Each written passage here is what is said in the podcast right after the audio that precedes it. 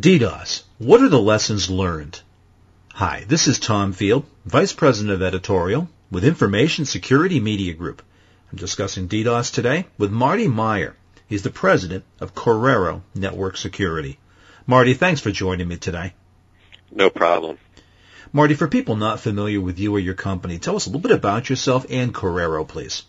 Okay, Corero provides first line of defense technology and services targeted stopping unwanted traffic from breaching an organization's network perimeter. So we're all about maximizing revenue, generating good traffic, protecting brand reputation and customer sat by eliminating website downtime and data breaches caused by unwanted traffic. I have been 25 plus years experienced in established and emerging high-tech companies in the Boston area. I've held technical, financial, and operational management roles. I've been with Corero for the last 2 years, and I believe strongly that the opportunity created by today's sophisticated and dynamic cyber attacks and the strategic technology that Corero has is really aligning to create a significant growth opportunity for our company. So, Marty, we're sitting here talking prior to RSA Conference. We've just emerged from a period of heavy DDoS attacks on banks. And, by the way, I understand that the hacktivists today are saying that more may be coming. But given where we are, what would you say are the biggest lessons that we've learned from these two waves of attacks that we've seen since last fall? Yeah, the key lesson is that even the large money center banks are vulnerable to these cyber attacks and have not evolve their security infrastructure to keep pace with the attackers.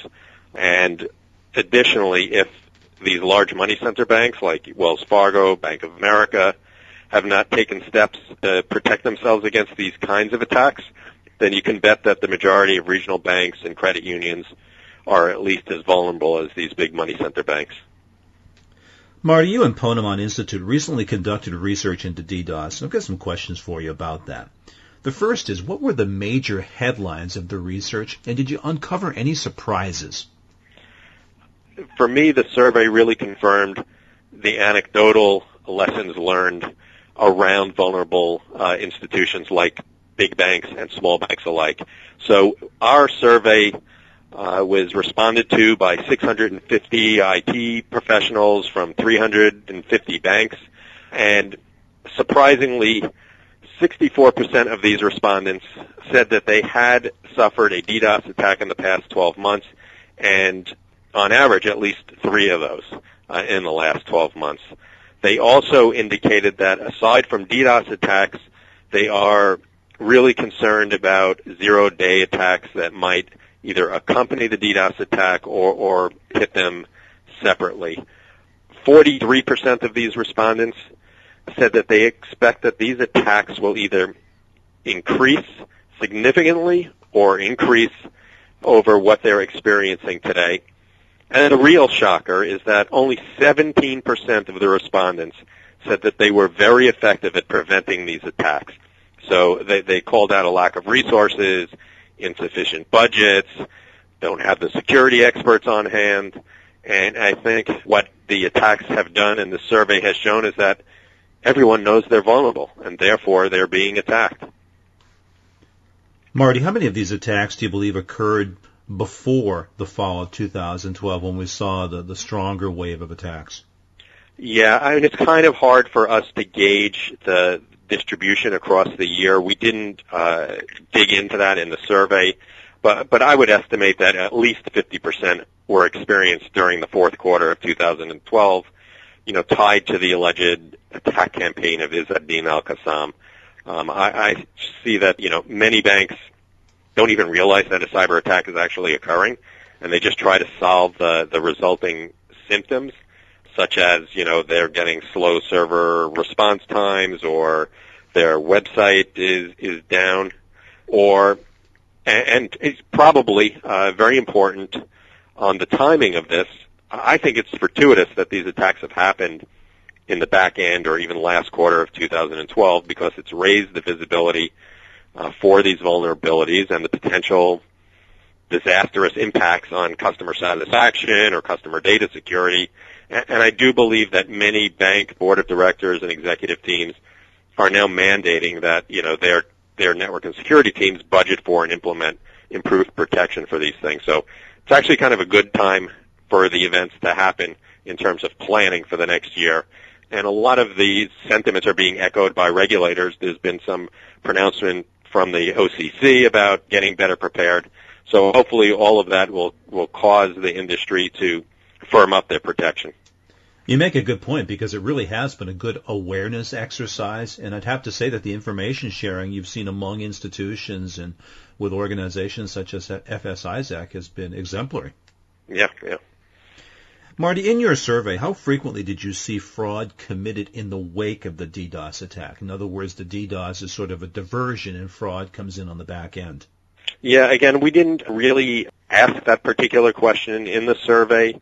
We do believe that the recent flurry of attacks on the U.S. banks appear to only be disruptive in nature, but there has been chatter that these may have been distractive techniques used to insert other exploits or footholds into bank networks.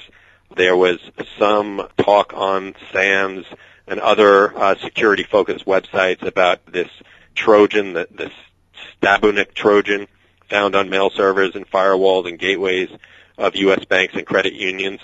And so it's not uncommon that DDoS is a diversionary tactic for launching or planting other attacks. I mean, I think the Sony PS3 network DDoS takedown and hacking that's probably the poster child for that kind of activity.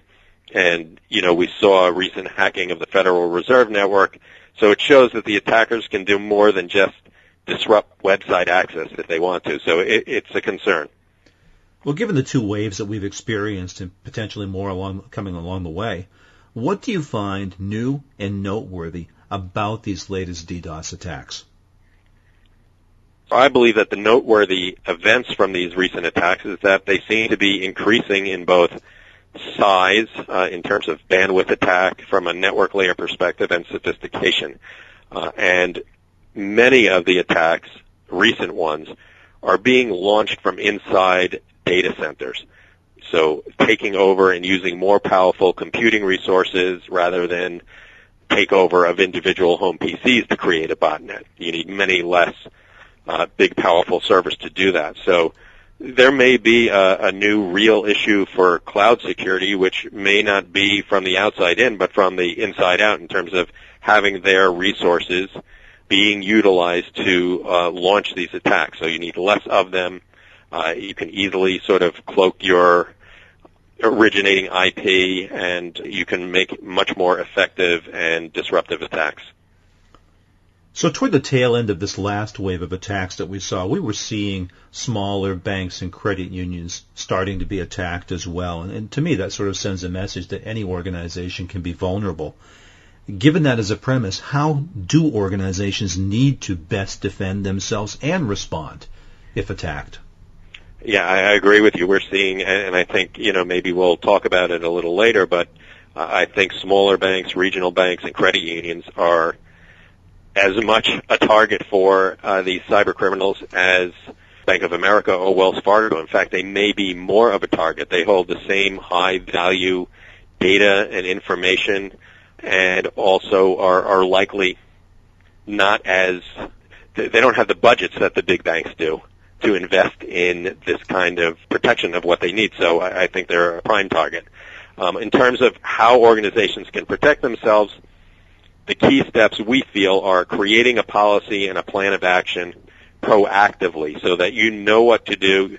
A, you know how to detect that you're under attack, and then you know what to do when you are under attack. Companies should look at investing in emerging technologies such as first line of defense technologies, which are on-premise devices to protect against server exploits and DDoS attacks. They may also look at adding SaaS-based volumetric attack protection, partner with vendors who are experts in mitigating DDoS attacks once they have begun, make network security a priority, keep pace with, you know, these dynamic changing attack vectors and how to protect against them. There are, you know, websites like SANS which do a good job at presenting the latest attacks, or even just looking at Bank Info Security every day and seeing what's going on out there, and making sure they have a good endpoint security strategy, because these days with BYOD, devices are coming in and out of the corporate network all the time. You can't just protect it by protecting things that are coming in through the corporate network. You know, everyone has laptops and iPads and smartphones that are in and outside the network all the time. So you have to protect yourself from the inside out as well. Marty, let's talk about what your customers have done to defend themselves and respond. How have you helped them? So our customers recognize the need for this on-premise protection against network and application layer DDoS attacks, but all kinds of unwanted traffic, such as server exploits, network reconnaissance that's going on to snoop around their ports to see if they're vulnerable, access from unwanted geolocations or high-risk IP addresses that may be part of botnets. And they really see the value in dealing with experts in attack mitigation and take advantage of our service offerings. We have an offering called SecureWatch, where we become sort of trusted partners of our customers, and we are in the trenches with them, actively mitigating attacks when they're initiated and as the attack vector transforms itself and the attacker tries various different attack vectors, different combinations of attacks in order to penetrate those organizations. So important to have someone who can be as dynamic as the attackers. Final question for you. Marty, the next organization could be a healthcare organization. It could be a smaller financial institution. It could be a government agency. What advice do you have to organizations that haven't yet experienced DDoS, but certainly could be a target? First of all, I'd probably say I bet they have experienced DDoS, but they don't know it. A lot of them have all sorts of unwanted traffic degrading their network performance and security and have not detected it. They just see the symptoms of it. Slow response, you know, customers complaining about not being able to complete transactions, website downtime, firewalls crashing. So that's first off. Secondly, cyber attacks are not necessarily targeted. So don't think that because you're not Bank of America, you will not be attacked. As you had mentioned, several credit unions and regional banks have been attacked, Citizens Bank most notably here in New England. As well, attacks are more likely to be random than targeted. I mean, attackers scan the internet looking for sites that are new, looking for vulnerable sites, and then try to see what information can be breached from those sites. So they're not necessarily just targeting Bank of America and Wells Fargo. They are really looking at all industries, all organizations, all websites. So you can't feel protected just because you're not a big name. And finally, you know, the recent attacks have shown that high-value targets such as banks and credit unions are vulnerable. So, you know, be prepared. Assume you are next and take the steps necessary to protect your organization and your customers from any serious damage from these cyber attacks. Well, Marty, I appreciate your time and your insight today, and I look forward to meeting you and other Corero executives at RSA Conference. All right. I really appreciate it, Tom. Thanks a lot. The topic has been DDoS. I've been talking with Marty Meyer. He's the president of Corero Network Security. For Information Security Media Group, I'm Tom Field. Thank you very much.